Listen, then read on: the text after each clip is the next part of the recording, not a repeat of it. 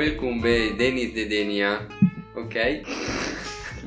Oggi siamo con una puntata un po' diversa dal solito perché abbiamo un ospite speciale. Buonasera a tutti. Buonasera, eh, intanto presentati, chi sei? Io sono Riccardo, un amico di Dennis da Jesolo. Ovvero la città in cui abito. Città della vita. La città in cui abito d'estate, eh, per chi non lo sapesse. E, ah, iniziamo, facciamo subito la prima domanda all'ospite. Certo. Cosa ti è accaduto? È successo che andando in giro una serata di queste, il 3 agosto, Sì? Sono caduto accidentalmente in scooter e mi sono fratturato l'omero, se, non sapete è vicino alla spalla, e la caviglia destra, il malleolo. Ok, vogliamo raccontare come? La mona. Da come? Perché a che velocità stavi andando? a 20 all'ora all'incirca diciamo. E... ero fermo a un semaforo e sono scivolato e sono caduto e mi sono spaccato tutto. Per fortuna la persona che era dietro non si è fatta nulla però io devo stare 35 giorni estivi a casa chiuso a non fare un cazzo.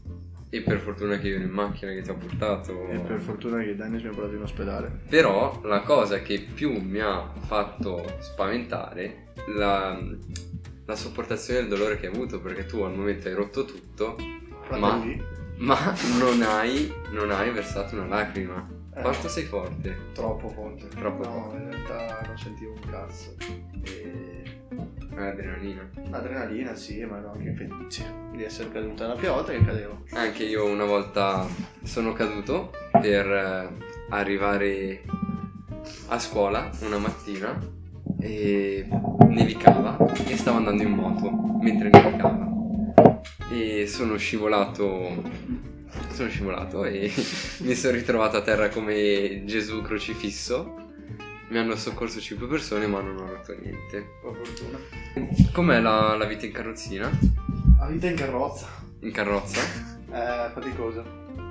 Troppo faticosa. Non riesco a lavarmi, non riesco a fare un cazzo. Anche perché ho tutta la parte destra che non posso muoverla, dato che sono rotto. E quindi se fosse solo la caviglia, dici, vabbè, stampelle e via, solo spalla, cammini tranquillamente. E invece, così, non posso usare né le stampelle né camminare normale. Ma vuoi raccontare un po' all'ospedale di Jesolo come ti hanno trattato? No. In ospedale mi hanno trattato benissimo.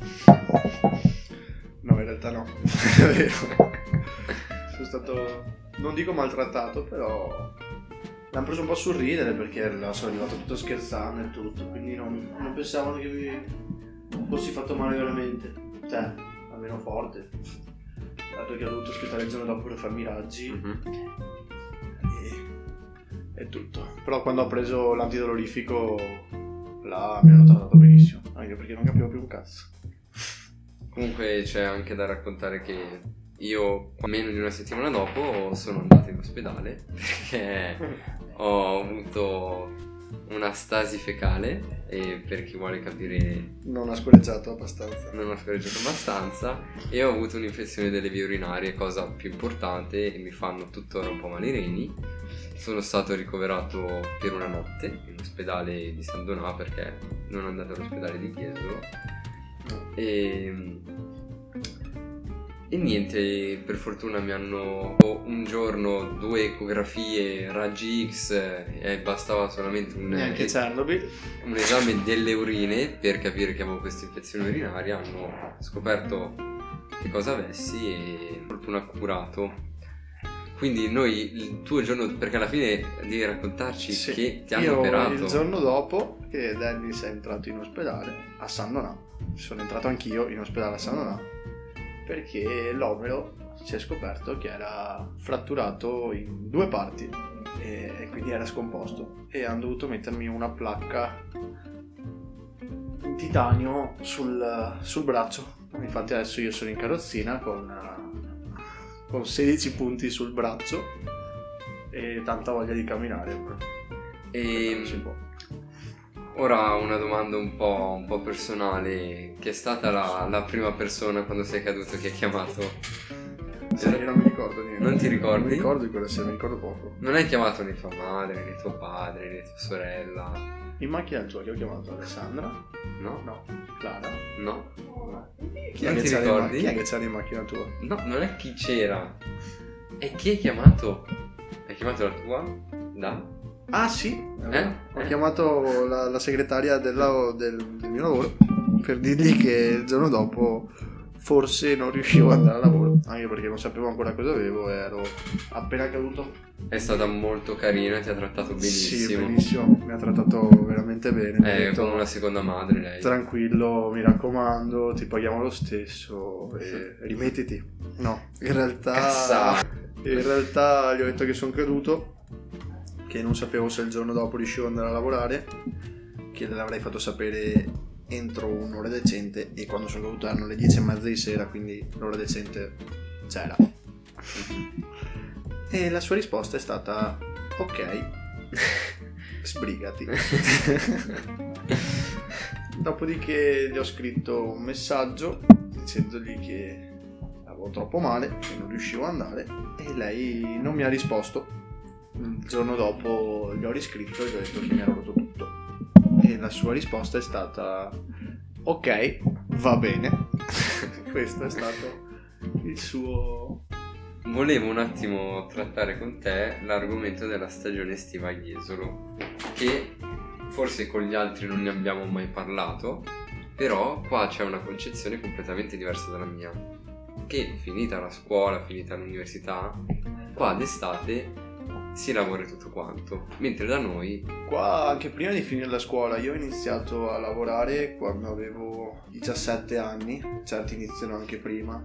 Finita la scuola durante l'estate qua a Jesolo non è tanto estate, ma non solo a Jesolo, anche nelle zone me- qua limitrofe. Eh, ma secondo me in generale tutte, tutte le coste forse. Sì, tutte le coste. Forse giù le- un po' meno perché comunque... No, cioè. No, No, eh, stiamo scherzando. no, non perché non hanno voglia, perché comunque la, la costa è più piccola, c'è forse Sì. meno cose anche da fare. meno cose da fare, ma qua, qua in zona, ma penso un po' in tutto, tutta Italia, nelle zone estive dove c'è il turismo eh, si lavora, finita, di, finita la scuola si inizia, si trova un lavoretto estivo per fare un po' più di soldi, per fare un po' di soldi e per usarli durante quest'estate, così non c'è nessun problema, nessuno ti rompe e poi magari a ottobre o magari durante le vacanze esti- cioè durante le vacanze magari di scuola riesci a farti un viaggetto così con gli amici. Ok. Qua da 17 anni che lavoro Mm. e facciamo così un po'. E io invece vengo qua ogni estate, due mesi e non faccio mai niente. Perché? Beh, perché va, è semplice, o finisco la scuola troppo tardi, finivo la, la scuola troppo tardi, oppure comunque quest'anno ho finito gli esami dell'università quando Ale? A, a luglio, fine luglio, fine luglio.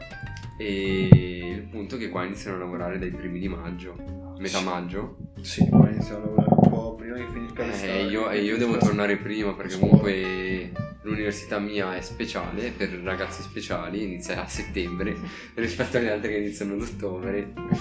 E qua iniziamo presto e la stagione finisce Tardi. tardi, finisce a ottobre, i primi di ottobre l'anno scorso io ho finito a ottobre la stagione, però sì. Ma molto qua, cioè funziona tanto per Ma infatti io quest'estate se non ci fosse stata Ale no, non- forse non sarei neanche venuto. Perché che cosa, che cosa potevo fare? Niente. Niente. Tutti, tutti i giorni dovevo rimanere a casa e la sera uscivo con gli altri, basta. Esatto, anche perché qua noi usciamo la sera, noi la spiaggia la vediamo ben poco, Eh, a meno che non è un lavoro fisso, ma avendo un lavoro stagionale la maggior parte anche dei ragazzi qua in zona la spiaggia la vedono ben poco, o vedono la spiaggia o escono la sera. Esatto. Io direi che abbiamo finito, è stata interessante, la, l'avete in carrozzina e speriamo che questo format eh, sia piaciuto con qualche aneddoto, qualche, qualche racconto. Ricordo tanto. Anel- perché ti ricorda Daniel? Un saluto a Daniel Falcone, ciao Daniel. Comunque Daniel non ha ancora ascoltato una mia puntata, eh. Può essere, Può sicuro. essere, può essere. Aneddoto mi ricorda Daniel perché al diciottesimo di Fralo Di Fralo, ok. dovevamo fare un, Un video- saluto a Fralo. Un saluto a Fralo. dovevamo fare un video per, per Fralo Per e Fralo. l'abbiamo fatto io e Daniel assieme e Ok. io ho detto eh sì adesso racconterò un aneddoto e Daniel fa io aneddoto perché non so neanche cosa vuol dire aneddoto poi avevo ragione io era un aneddoto Ok. di quando abbiamo perso Fralo e ce lo siamo dimenticati a casa In che senso? No, vabbè, ora bisogna raccontarlo, è l'outro. Eh, nel senso che dovevamo andare al Lido d'estate, Ok. o a inverno, non mi ricordo, un po' di tempo fa. Fralo adesso ha 20 anni, quindi 3 anni fa minimo. Ok. successa questa cosa. Ma dovevate andare come? Dovevamo andare Lido in macchina. In macchina, Lisby. ok. Un saluto a Lisby. Un saluto a Lisby. E eravamo là in macchina, arriviamo a Piazza Rember, ok. io guardo, Garden. al Garden, Ok. io guardo, e dietro c'era un po' troppo spazio. Penso, boh. Vabbè, ci eravamo dimenticati Fralo a casa. Lui era da 20 minuti che ci aspettava fuori e noi non siamo andati a prenderlo. E allora dopo Lisby si è ricordato e è andato a prendere Fralo. Ah, ok, ok. Ha un lieto fine comunque. Sì, ha vogliato fine che si è incazzato un botto con noi perché si è dimenticati di lui. Ah, Però, ok. eh, sì, dai, è Fralo. Un saluto di nuovo, Fralo. Speriamo che vi sia piaciuta alla prossima puntata. Un saluto. Da Mike Shosha. No, no, c'è- questo lo devo tagliare, cosa c'entra Mike Shosha? Un saluto a Mike Shosha. Salutiamo Mike Shosha. E Un saluto da Riccardo. da Riccardo e da Ale. Ciao. Ciao.